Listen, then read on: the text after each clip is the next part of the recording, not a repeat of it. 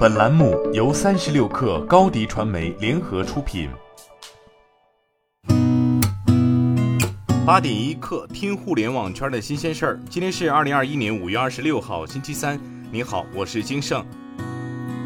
据财联社消息，饿了么副总裁王景峰回应外卖平台调整收费模式时表示：“所谓透明化不是问题根本，解决不了外卖商家，尤其是中小商户经营压力问题。饿了么坚持综合费率低于行业水平。”此前，美团高级副总裁王普忠曾将外卖平台收费调整定义为费率透明化改革。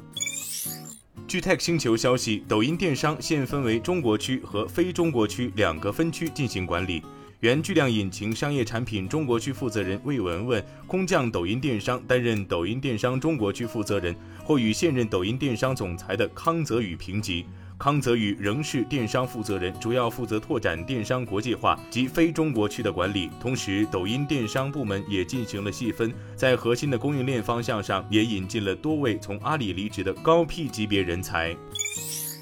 据界面消息，国泰君安首席经济学家花长春已于近日离职，履新 KKR 投资集团担任大中华区首席经济学家。花长春表示，此次转投 KKR 投资集团是从卖方转型到买方，希望从一个新视角做经济研究。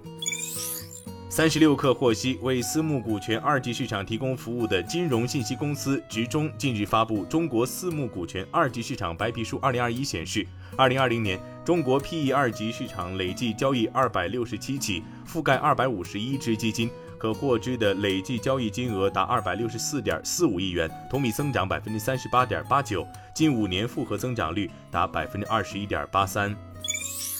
近日，百度联合中国教育在线共同发布《百度2021高考搜索大数据》。数据显示，高考相关内容搜索热度同比上升百分之三十四。新高考是今年高考最热议题。人工智能蝉联热度上升最快专业，清华登顶双一流高校热榜，学校排名、城市发展与平均薪酬是考生最关注的前三指标。聚会、旅游与表白是学子考后最想做的事情。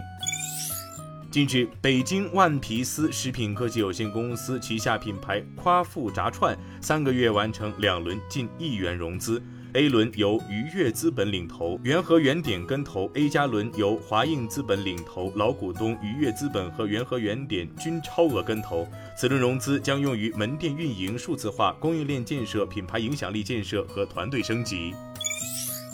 二十四号，日本共同社就东京奥运会和残奥会对相关人士进行采访时获悉，除提供给日本运动员代表团外，美国辉瑞公司生产的新冠疫苗预计也将无偿提供给部分志愿者、翻译、裁判员等奥运相关人员。具体对象将根据与参赛选手的接触程度进行进一步探讨。辉瑞公司估计将提供约两万人份的新冠疫苗剂量，其中日本代表团所需预计约为两千五百人份的疫苗剂量。今天咱们就先聊到这儿，我是金盛八点一刻，咱们明天见。